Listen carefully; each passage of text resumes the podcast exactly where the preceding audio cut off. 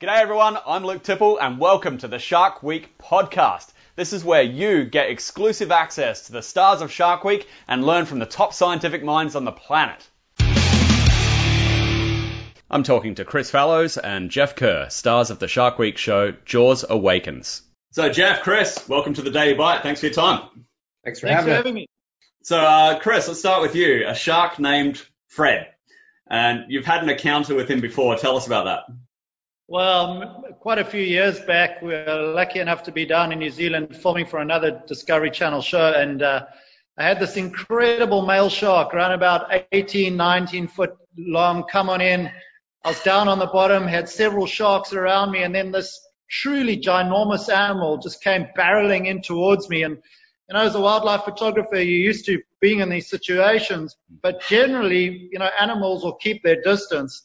And Fred was completely different to the other sharks. He just came straight in at me, knocked me over once or twice, and was just an amazingly dominant animal. And, um, you know, it, it was certainly a situation I wasn't very familiar with, but quickly realized, you know, this was a shark unlike any other that, you know, we'd encountered to that point. And it was incredible. I mean, I, I live for situations like that and I truly love it. And it was one of those experiences that'll, you know, live with me for, for the rest of my life.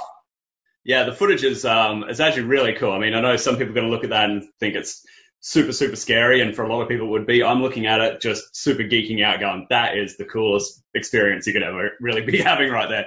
Um, and you said he knocked you over, so I mean that cage looked a you know a little bit wobbly as one little one man cage. Was he knocking you over and you're righting it back up, and then he's knocking you over again? Is it like a Yeah, dominance exactly. thing, or is he curious? What's going on? So you remember when you were a kid and you, your parents bought you those punch bags that you punch and they come back up again?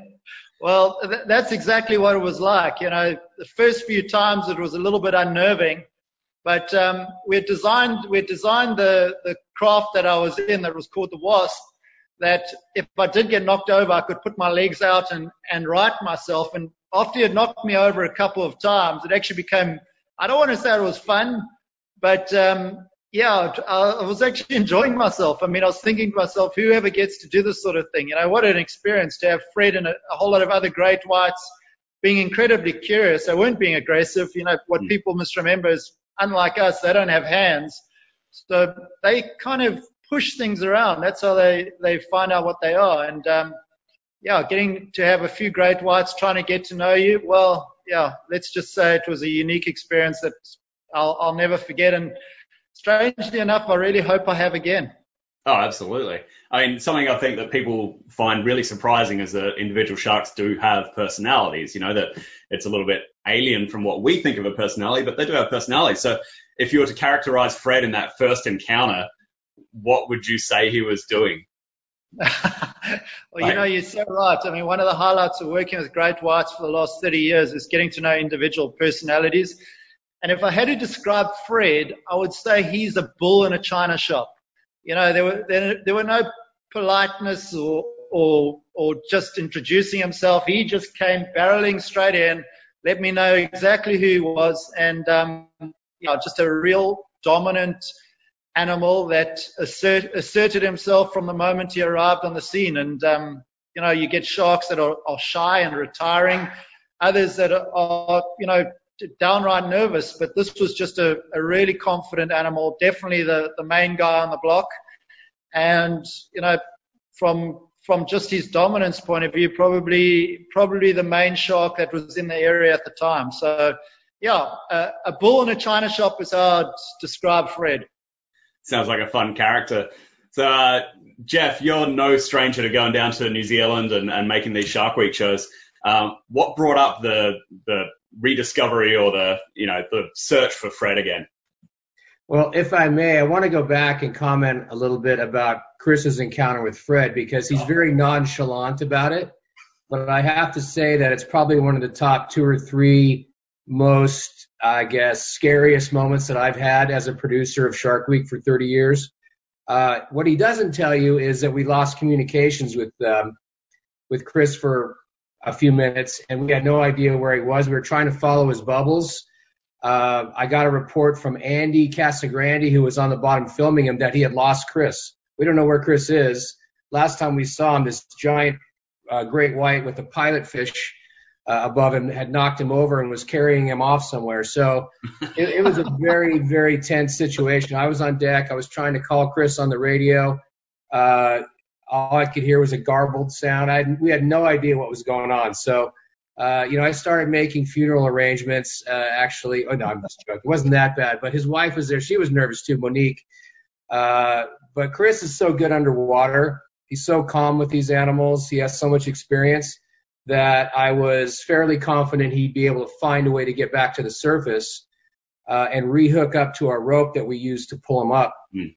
And he eventually did, but there were some really tense moments because I knew the shark activity was really intense and Fred was leading a, a, the charge.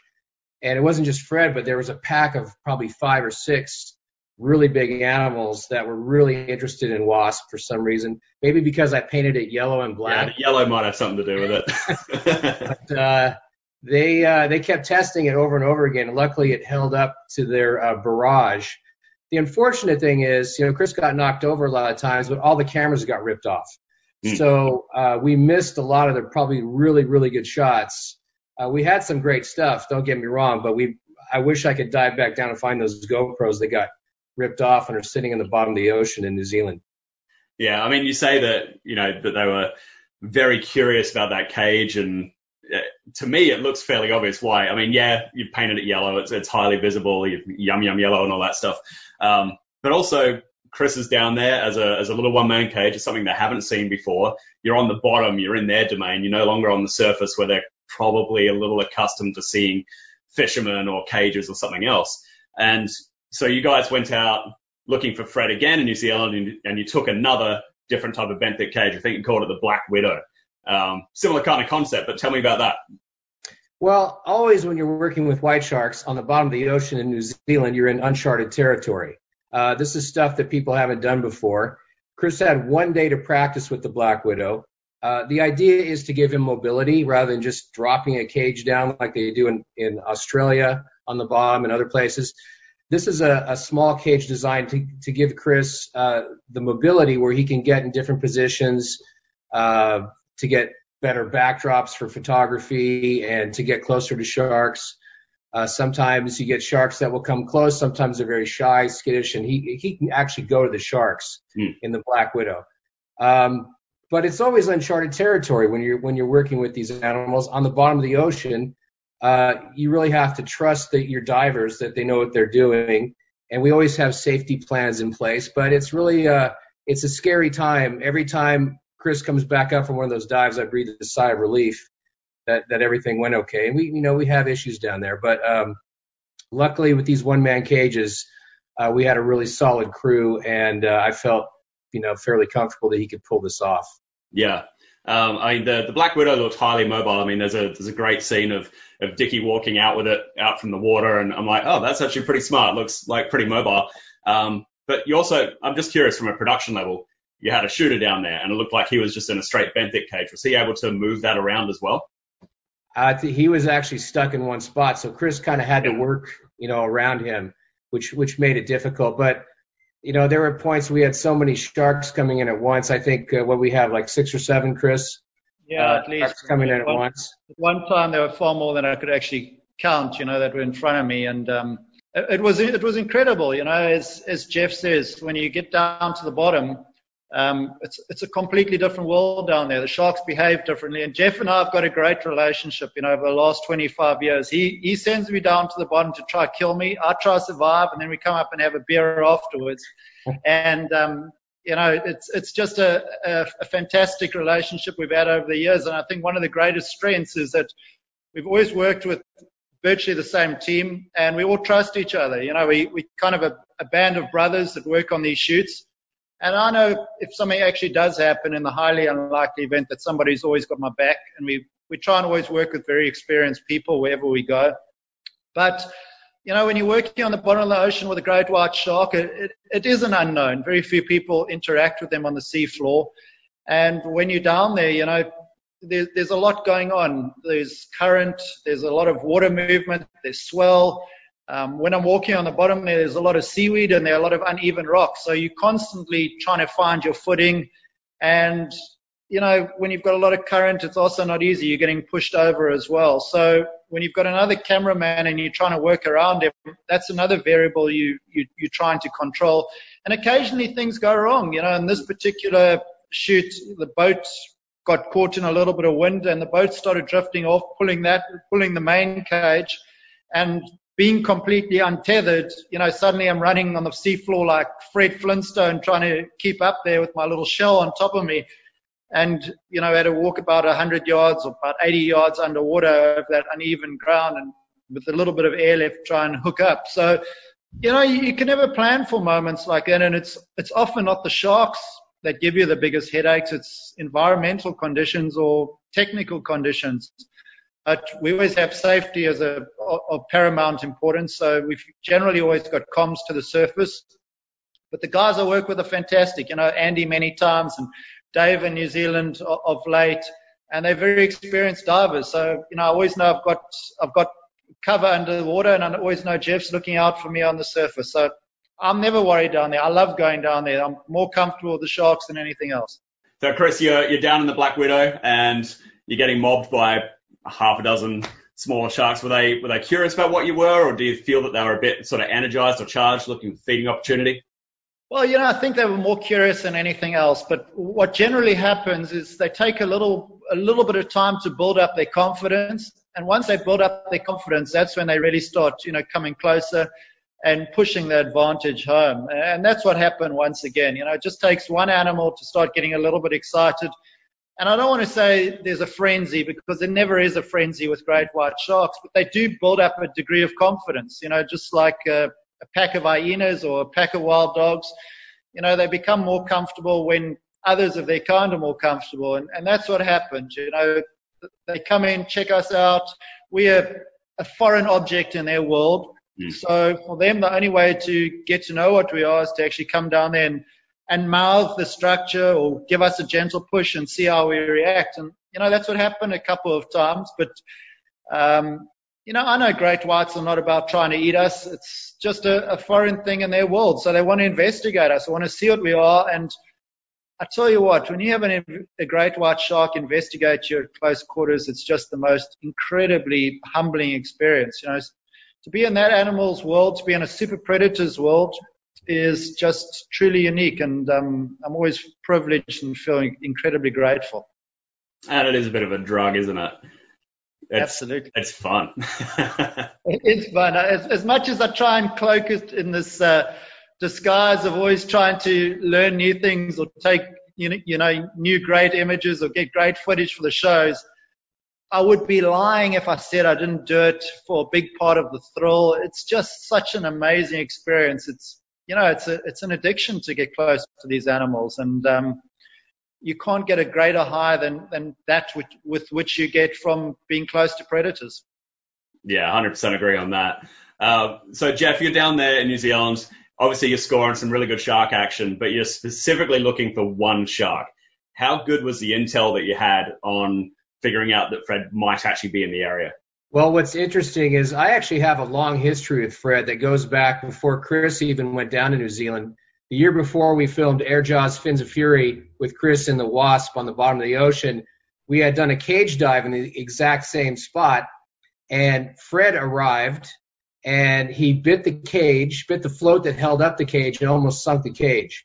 And I remember seeing the first couple of shots that Andy Casagrande had taken of Fred and this was the biggest male shark I'd ever seen. He was humongous. And he had shook that cage. The diver inside, it was his first shark dive, first white shark dive. And he had a, an 18 foot almost great white shaking his cage.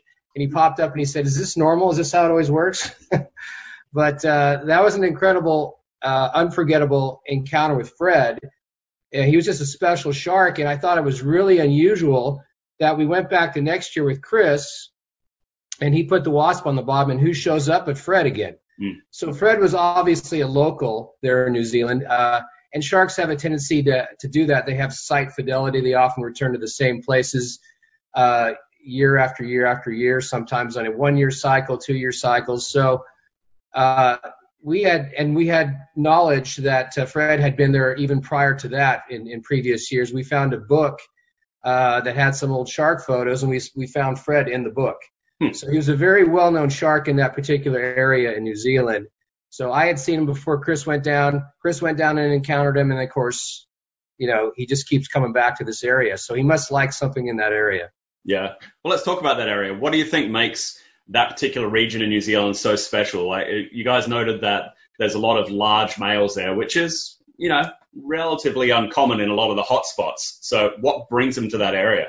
Well, you know, there's not a lot of uh, seals gathered together in a big uh, uh, colony like you see in other places, like in Seal Island, South Africa, and Seal Rock in South Africa. There's 20, 30,000 seals. Uh, here, the seals are spread out over uh, several islands, and I don't think we've ever seen a white shark uh, attacking and eating a seal there. So you wonder what they're, they're doing there. Um, probably eating fish. Chris can talk more about that. But I also have a theory that uh, this was a big whaling center uh, 50, 60 years ago. And I think it was very attractive to white sharks back then. There's a long history of white sharks coming into this area. And I think they may have just developed a, a pattern of going there based on this previous whaling industry, and they just keep coming back. Now, I don't know what keeps them there. I'm not sure anybody knows, but hmm. there, this one particular spot, Edwards Island, uh, which is off of Stewart Island, is uh, extremely attractive to the sharks for some reason. Yeah, I mean, that's that's an interesting theory. Um, there are sites that we've got right now that we're seeing the loss of, you know, some of the food sources, and then the scarcity of white sharks. So that pretty immediately um, occurs. But that doesn't mean that that area isn't attractive somewhere in their memory, DNA, whatever else. Chris, what do you think they're actually doing there? Why that site fidelity if their primary food source may not be there? Yeah, so, so Luke, what we're finding more and more with white sharks is, you know, historically people always used to think seals and mammalian prey were the most important thing to them. But, you know, especially over the last 10 years, what we've really discovered is smaller shark species, such as in, in South Africa, you know, uh, sharks like smooth hound sharks and soupfin sharks. In Australia, gummy sharks. Um, and in New Zealand, what we saw down there around Edwards Island when I was on the bottom on quite a few occasions, were that there were a lot of spiny dogfish there. And I know on the east coast of the US, you know, of Chatham, um, when the white sharks are not inshore there, they, they go into areas where there are huge aggregations of those smaller sharks. Mm. So more and more we're realizing that when you manage great white shark populations, you cannot manage just a single species, i.e. just the great white. You have to look at the ecosystem that they actually come from. So, you know, all the components of that. And if you're going to have healthy great white shark populations, you have to have healthy populations of these smaller sharks. There's a, there's a great website, if you'll indulge me, called sharkfreechips.com that actually goes into all of this and you know, explains what happens to great white sharks when you take these smaller sharks out of the, the food chain. And we're seeing that in South Africa more so than anywhere else. Sadly, we've got uh, bottom longlining here called demersal shark longlining that is removing all these smaller sharks from the inshore environment where the great whites were always, you know, the, the dominant animal for these years. And now they're just simply disappearing. The great whites with no inshore food source that they rely on for really seven, eight months of the year are looking elsewhere. It's kind of like your local grocery, grocery store no longer stocking milk or bread. What do you do? You go down the road and you go to the next one and, and you keep going until you find those, those important food sources. So without these smaller sharks, you know, the great whites really are up against it. And I think at the Edwards Island, as Jeff alluded to, you know, there are a lot of seals there, but you never see them feeding on these seals. And, you know, we've done a little bit of work there at night. And um, I think that one of the primary prey components there are these smaller sharks. Um, there are also, you know, other sharks like seven gill sharks around Edwards Island uh, and um, the main island of Stewart Island. So I think they're very important to the great white sharks. And then as Jeff was saying, you know, with the historical whaling station, um, there's probably a component, a, a, memory component to the white sharks as well that they patrol those areas. But obviously, they need to have food, and when they're in those areas, they, they're probably feeding on those smaller sharks. Yeah. Well, thanks in part to Shark Week and even some of the films that you guys have made, we've seen behaviors from great whites that we didn't really, at least in the public opinion, think that they were capable of. You know, people used to think they'd go and pretty much just hit things on the surface, you know, humans, seals, whatever else. But we're seeing more and more their activity very deep and sort of mid-water column on the bottom. So when you're down there and you're watching these sharks, are you noticing kind of a more tendency for them to be hunting along the bottom where some of those smaller sharks might be? You know what we're noticing more and more is just how comfortable they are foraging and feeding on the bottom. And mm. You know, for all the years, obviously Seal Island, False Bay is where I've specialized in, you know, for 25 years or so. And over that time, we saw more than 10,500 predatory events, and they're all on the surface.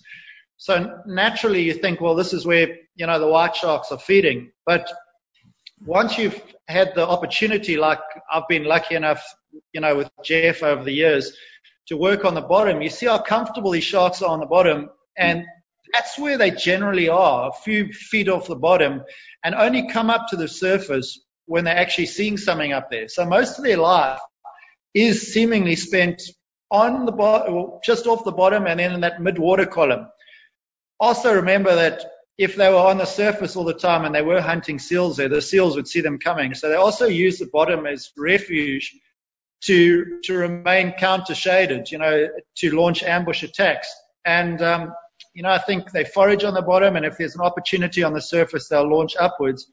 But they're very comfortable feeding on the bottom. You know, historically in Australia, great whites got the name white pointer, and that was when they turned upside down to feed on whale carcasses, and you saw that big white mm-hmm. underbelly.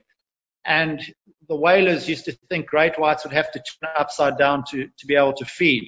But we know now that these animals are actually very deft at picking up small things off the bottom. You know, just like we use our, our hands and, and we've got a lot of maneuverability of them. So great white sharks are able to pick up very small items off the bottom. And I've seen them, you know, where small scrap of fish has landed on the bottom and they very deftly pick that up. So, mm. you know, I, I think these are animals that are are capable of having a far more um, diverse diet than what was previously thought. And I think that just like us, you know, variety is the spice of life, and probably for the great whites too. You know, they need to have a variety of different components in their, in, in their diet, and certainly not just seals. Whose idea was it to head out in a little rubber dinghy looking for a 20 foot great white shark? Uh, well, you know, uh, I'm all about getting the shot, whatever it takes to get the shot within reason. And uh, being down at water level with a white shark and inches away is just the best footage you can get. Mm. Uh, sometimes they're intimidated by a big boat. Uh, I've been in little tiny boats uh, with white sharks before. Uh, almost got flipped over once in New Zealand with uh, Andy Casagrande, kind of a notorious scene where we are trying to put a, a fin cam on a white shark but uh, it's just it gives you such a cool angle, and it's so um, just amazing and thrilling to get that close to these sharks. You know, to get inches away and get these close-up shots that that everybody loves. And you know, we know that um, they're not going to try to turn our boat over. They're not going to uh, attack the boat like a Steen out of Jaws. They're they're going to be cautious. And these sharks, despite the fact that uh, you know they were bigger than the boat in many occasions, as you can see by some of the shots uh, they really were very cautious with us. Uh, a little less cautious than with the big boat, which is yeah. good for us. But um, I feel very comfortable being that close to a great white shark. Yeah, it certainly seemed like they were a little more comfortable coming in and checking out, you know, this smaller footprint that you guys are able to have. And Chris, you're out there specifically to try to photograph the dorsal fins, right? Tell me about that ID and how that works. Yeah, so Luke, I think Jeff's uh, not telling the full story there. I think one of Jeff's one of Jeff's favorite sayings is not we're going to need a, a bigger boat, it's we're going to need a smaller boat. So yeah, we, we, we spend a lot of time in craft that's generally generally not probably thought of as being uh, large enough for working with these big animals. But you know, it's exactly what Jeff said. There's there's no better way to get great footage and get down to the, the animals level. And as a wildlife photographer, whether I'm photographing great whites or I'm photographing lions, I always try and make eye contact with these animals because, you know, you, you really want to bring that animal into the viewer's world. And so when we use those little boats, it allows me to get really close to animals, get great shots of, of detail on them. And the dorsal fin is kind of like their fingerprints, you know. Um, each great white has got a trailing edge that's generally got little nicks out of it or little cuts. And by photographing those dorsal fins, we can build up an identification database where going back years, we can see, you know, which animals are still in the same area and use those fingerprints, essentially the dorsal fins, as a way of building up a population database of a specific area without necessarily having to tag them or catch them or in, in any way, you know, do things that are slightly more invasive. So it's a great non-invasive tool for getting a, a population idea of a certain area. And for me, you know, photographically, it, it really allows me to, to capture images that I think take us into the animals world and take us to, uh, put us in a situation where we're not looking down on them, but we on the same level and same understanding of them. Chris, you're actually in the water with Fred. Uh, did he look bigger, scarier, more friendly than last time you saw him? more, more friendly. Um, friendly. you, you, know, you know, you know what? He's just such a big shark. When you mm. when you see him come barreling in, you you kind of you kind of don't remember how big he was the last time, but you know exactly how big he is now. Mm and he just is a is an incredibly large animal. You know, um, I've been lucky to, like Jeff, work in all the locations around the world where you see these really big great whites, and people always think there's so many of them, and there are actually incredibly few truly huge great white sharks out there. They're, you know, a lot of people will shoot me down for saying this, but I, I reckon there are probably under a hundred great white sharks left in the waters of the world that are over five and a half meters or, or 18 foot in length.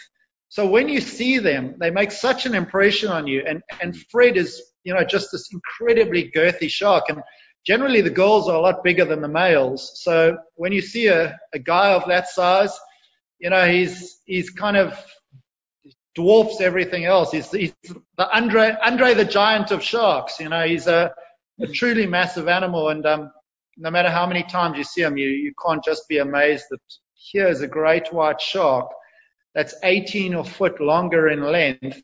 And, you know, he's an arm's, arm's length away from me and wanting to push me over. I mean, mm. cheapers. It's like standing in front, in front of one of the great tuskers in, on an African plain and, you know, having one of those massive elephants push you around. It's, it's a humbling, exhilarating, and just simply awesome experience.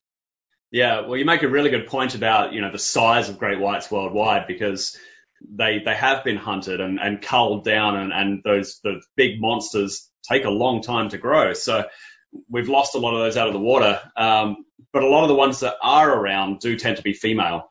So when you see a big male like that, is there an immediate uh, recognition that it's a male? Like, is there a difference in behavior patterns, or do you notice that they respond differently? No, not not really. Um, you know, a, a huge male and a huge female are essentially the same thing in terms of just how impressive they are.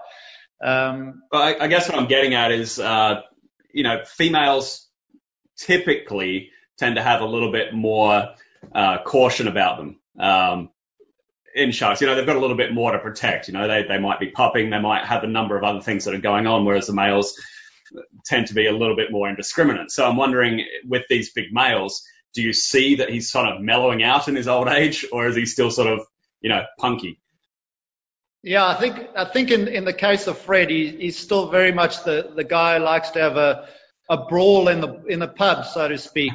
he's um he's an animal that's not not scared to push his weight around. He's certainly not the old timer sitting at the back of the pub smoking a cigar. He's the bouncer letting you into the pub and um, you know making sure that you you do what he wants you to do, not what you want to do. So he's a he's a very domineering animal, and uh, you know when the other male white sharks in the area they quickly move out of his way. So the hierarchy that exists under the water, he's clearly at the top of that that food chain. Yeah. Um, you, you do also see that with the girls, but generally when we've been at Edwards Island, it's at that time of the year, it's usually just been male sharks, and undoubtedly Fred kind of rules the roost there. it seems that that tone kind of carried over to you guys and your crew. Um, Jeff, this film in particular, I watched it and I just I just kept laughing because it, it, struck a particular tone. You guys kind of had a very tongue-in-cheek, let's go and have a bit of fun with this kind of tone. Was that was that intentional? Did you go out to make something that was funny, or did it just kind of happen along the way? Yeah, I, I think uh, it's it's really nice when you can uh, inject a little uh, humor into the shows and not take yourself so seriously. And I think it all started with Fred's name uh, being P H R E D, and uh, you just start on set when you're on the boat. You just start cracking jokes about about that, and uh, I don't know. I mean, we're all good friends on these shoots, and we we like to have fun and uh, it's it's just fun to get together. You know, we see each other once or twice a year and get together and go out and make these films, and and have been blessed and lucky to have incredible adventures. And somehow we have this like camaraderie and this luck that uh, we're able to pull these things off. And I don't know, people probably don't get how difficult it is to to go out and actually uh, interact with these animals and do it safely and actually come back with great stories and great footage. And it, it's not easy to do it. So it's almost a celebratory thing mm. when we are, we're able to succeed and uh, and find these animals and have great interactions. So uh, we we keep it light. We're not too serious. Uh, as long as the sharks are portrayed in a good, fun way, and and it helps people get to know these animals and and fall in love with them because I've always said that Shark Week has has made sharks the most popular animals in the world. And part of that is developing the personalities of these animals, as I've done over the years in my films. Like we've had Colossus, who is a very well-known shark in South Africa, who unfortunately we haven't seen him for a few years. But uh, and there's Fred, and we've had other animals at Guadalupe Island, in Mexico, that that people recognize and can identify with. And it's just a tried and true method of natural history filmmaking. From when I was a kid watching uh, you know these these shows growing up on TV where you get to know uh, you know Leo the lion or something in a documentary, and you could sort of identify with him and give him human qualities uh, and personalities, which they do have some. So I think it's always good to have fun with the shows, and um, and it just helps the audience enjoy the the the animals uh, a little bit more. Yeah, well, it definitely achieved that. And I wanted to ask you about, I believe this is your 30th anniversary of making Shark Week shows. Is that correct? Yeah, hard to believe. 30, 30 years. It goes by quick, but it's you know it's so fun. It's like uh, I think I always think it's done. This is my last year. I always tell the guys, this is it for me. I'm done. I, I'm getting too old for this stuff. And then uh, Discovery calls and go, hey, can you do one more? Hmm. Like ah, okay, let's try one more. Chris, what do we got? What should we do? Um, mainly, we followed the. Uh, I've been really blessed and lucky to follow the Air Jaws series uh, through the years, and uh, we've been able to adapt and change that series around based on on real life events. And Chris touched on the fact that uh, where he's worked for so many years, False Bay, South Africa, uh, where Air Jaws was born, uh, those flying great white sharks that that everybody loves. Is no longer there. You know, hmm. uh, environments change, things change. The overfishing, the orcas came in and definitely made a dent in the population of white sharks there. So we followed that storyline, and um, it's always interesting to see where it leads next. You know, now we've discovered new hunting grounds where the white sharks have moved to. Hmm. Uh, there was recently a viral video of uh, white sharks swimming under some surfers in a place called Plettenberg.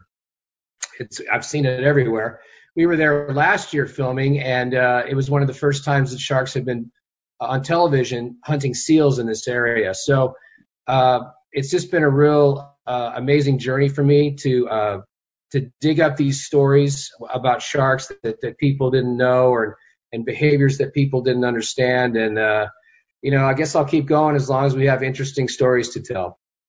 I, I guess I'm curious after so many years of doing it. You mentioned that Shark Week made shark's the most popular animal in the world. I think you're probably pretty accurate there. Do you think though that this type of filmmaking and getting it out in the public like that is changing much when it comes down to conservation or you know government protections and things like that? I do think so. I think you know Discovery's partnered with a lot of um, conservation organizations and pushing the message out there about sharks. And the, the important thing is if you forget about an animal it gives uh, the people that exploit those animals a chance to really get a foothold mm. uh, in, in overfishing and things like that. But you know, we're talking about sharks all the time. We're making them popular everywhere. Uh, even in China, they're becoming more popular. Where there's been a lot of you know uh, fishing for the fins, and that's been well documented. But I know Yao Ming has been behind, uh, the, the basketball player has been behind stopping the practice of finning, uh, even in those countries where it's ingrained in the culture to to uh, eat shark fin soup. So Shark Week has gone a long way in a lot of different fronts in just making these animals popular, getting people talking about them, um, and that eventually I think translates into legislation. Mm. The politicians hear about it, uh, becomes a part of our culture. You can't kill the animals that are a part of our culture and so popular, especially with kids. It's always the most popular exhibit at the aquarium. So, you know, I'm happy with the role that Shark Week has had in, in, in really, you know, protecting sharks because if think about if there was no Shark Week and we went back to the, the 60s and the 50s when you could catch a big shark, hang it up on a dock, take a bunch of pictures with it, think this is really cool. We just saved lives because we pulled these sharks out of the ocean and we've made the ocean a safer place. Well, you can't get away with that anymore. Yeah. And a lot of that is is due to Shark Week. Yeah, 100% agree. I mean, it used to be the, you know, the sign of manlyhood or, you know, being a great fisherman or going out and having this great man versus beast adventure that you'd reel in this massive shark. But now that guy gets absolutely decimated on, you know, the news and social media and stuff because people like, actually, that shark is something that we even know. We might even know that shark's name. Like uh, some of the sharks we saw killed in Bahamas uh, a couple years ago. You know, people were outraged by that because not only do people know those sharks, but they're a massive source of tourism dollars for the Bahamas and you know site recognition for for everything that goes on with protecting natural environments in the parks in Bahamas. Uh, I wanted to ask both of you because you both of you have such a long, long history of natural history filmmaking, in particular with sharks. Um, you know, for me, when I was a kid, I specifically remember being like five years old, and my dad was kind of a little bit nutty, but he'd he wouldn't let me watch TV except if it was documentaries, and so I'd I'd watch Jacques Cousteau because that was you know a guy with a bunch of his mates going on a boat and having these massive adventures. I was like, I want to be that guy. I want to go out and play on the ocean and learn about sharks and big animals and stuff like that. So, what was that kind of turning point, whether it be sharks or filmmaking. Like Jeff, what was that for you? Like, what made you get into this 30 years later? You know. Well, it's funny because I grew up on the Jacques Cousteau documentaries as well, and um, I always thought as a kid, God, if I could just do that, you know, somehow uh, for a living, somehow go to Africa maybe one day, and, and you know, now I'm, I go there every year practically. Uh, I, I, I don't know how I was able to pull it off. I, I think just sticking to it and uh, and really wanting it so bad. But I was definitely influenced by those 1970s uh, Jacques Cousteau films and and by the underwater world and uh, just lucky enough to uh, just to make it happen and and to keep it going for all these years. I never thought Shark Week would go over over 30 years like this. It's one of the longest running uh, series in, in television history and it just shows how much people love these animals. And uh, and I, you know, as far as conservation goes, I always have sort of a very subtle conservation message because I'm not, you know, my first job is not to be a conservationist, but I think what you can do is by showcasing the beauty of these sharks and, and showing people how much we love these sharks and, and just amazing footage of sharks, uh, that creates a, a, a sort of a desire to want to save these animals. And that's the way that I approach it is showcase these animals, show people how smart they are, how beautiful they are, how, how much uh, they're an important part of our ecosystem. And then people will naturally want to save them. Yeah. Uh, Chris, same question to you, man. You've been in this a long time. What got you started? So, Luke, I, I mean, I'm incredibly lucky. You know, I'm, I'm born in Africa. I live in Africa and I am African. So, you know, coming from this incredible continent, you've naturally or hopefully got a passion for, for wildlife. And from the earliest of ages, I was very lucky. I spent a huge amount of time in some of Africa's greatest game parks and I got huge exposure to predators and I, from a very young age, fell in love with them. I just loved the way they moved, I love the excitement of the chase. Funny as much as I like predators, I don't like seeing things die, but it's all part of it. But um, when my folks moved down to the coast when I was uh, in my early teens to, to Cape Town, you know, I heard stories of, of great white sharks and, you know, we'd all watched the films like Jaws and, and seen all the, the pictures and books from people like Ron and Valerie Taylor and Rodney Fox and, you know, films like Blue Water, White Death. And I wanted to, in those days, just get out there and see a great white shark. And funny enough, the first one I ever saw, I was bodyboarding at a beach called Muizenberg and I had one swim not far away from me, which wasn't the way you really wanted to see one, but I was fascinated. Here was an animal that could easily kill me, bite me in half, and swallow me whole. And um, it didn't. Hmm. It was just this incredible creature moving mysteriously below the, the sea surface.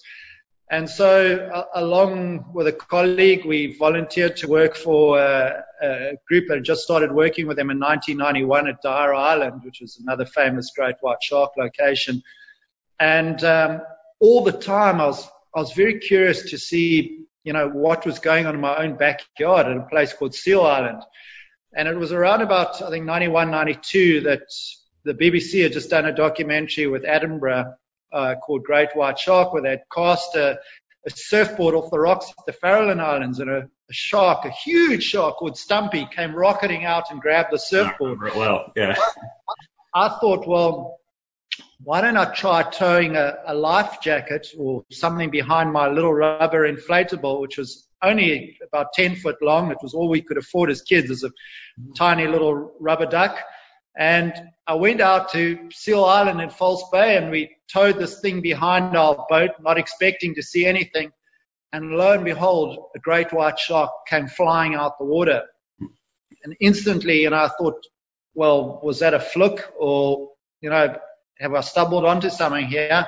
And we picked up the life jacket because this tiny great white spat it out, put it out, and five minutes later, a real great white shark, you know, one that the only time in my life I can actually say was far bigger than the boat, mm. came flying out the water and instantly realized we had stumbled onto something truly incredible, not only great white sharks, but flying great white sharks. And, and that was kind of the beginning of Air Jaws and where it was all born. And, you know, for, for more than two and a half decades after that, I had the privilege of, of working with these incredible animals with our company Apex. And, you know, that Jeff and I became friends in 1999 already. And, you know, this, this amazing relationship of having friendship but also putting together amazing documentaries hmm. and most importantly, bringing them into people's living rooms and showing them these incredible animals and hopefully instilling them a, a feeling of not only awe and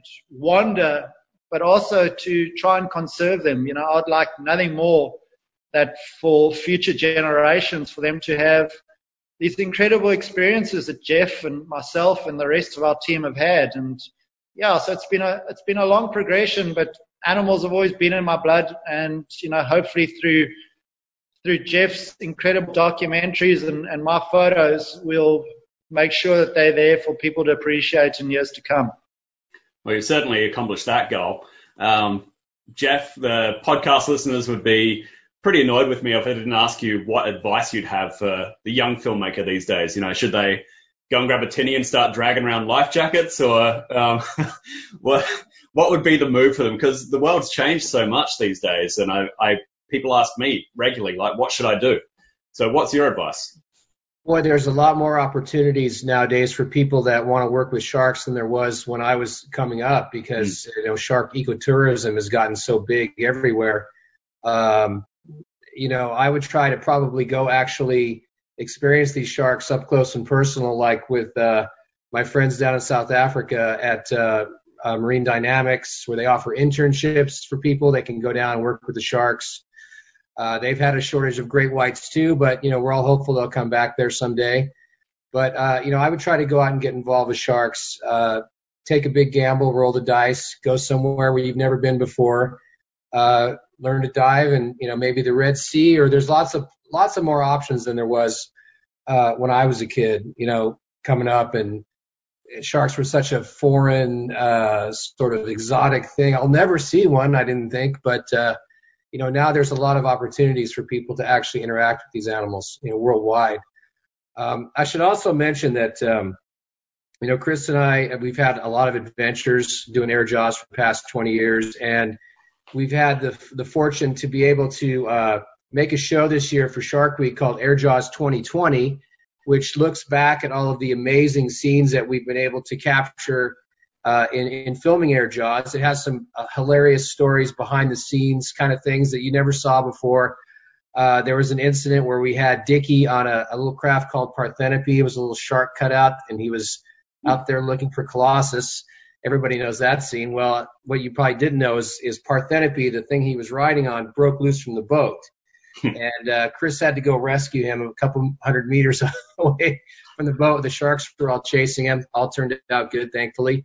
But um, there's a lot of really cool, interesting stories in this. And if you're an Air Jaws fan, you absolutely have to also watch, in addition to Legend of Fred, you got to watch uh, Air Jaws 2020, which just celebrates this series. And, uh, you know, there's never going to be anything else like it uh, in terms of a Shark Week series because we just got so lucky to stumble across these animals and uh, people want to see more and more of it. And, um, you know, been, been able to do it for 20 years, that's mm. in this business, that's really incredible. Yeah, we'll definitely have to check that out. Uh, my last question on Legend of Fred is how did you get Rhys Darby involved? That guy's a legend. It was super funny. uh, that wasn't me, actually. That was uh, Mike Sorensen, the uh, executive producer. Who that makes sense. Him. Yeah, but he is a hilarious guy. Laughed so hard. I watched all the outtakes, and uh, I just he looks like a guy who you'd find at Stewart Island, don't you think, Chris? Absolutely. I thought he was from Stewart Island. I thought he was in one of those crazy little boat sheds that we found there where we found Dickie tapping away. At first, uh, I, I thought, who is this guy? And then suddenly I realized it was him. Yeah, yeah, he was really funny. When I saw that, I'm like, oh, okay, we're in for it on this show. It's going to be good. well, guys, hey, I, I wanted to thank you for your time today, but also for your contribution over so many years to Shark Week. You've made so many meaningful films that have inspired a lot of people, myself included. And I don't know if people say thank you a lot. So cheers for that, guys. Really appreciate it. Thanks so much. Thanks for the opportunity and thanks for everybody who watches these shows. And most importantly, you know, the Sharks really appreciate you watching them and hopefully in years to come, they'll be around there for everyone to enjoy.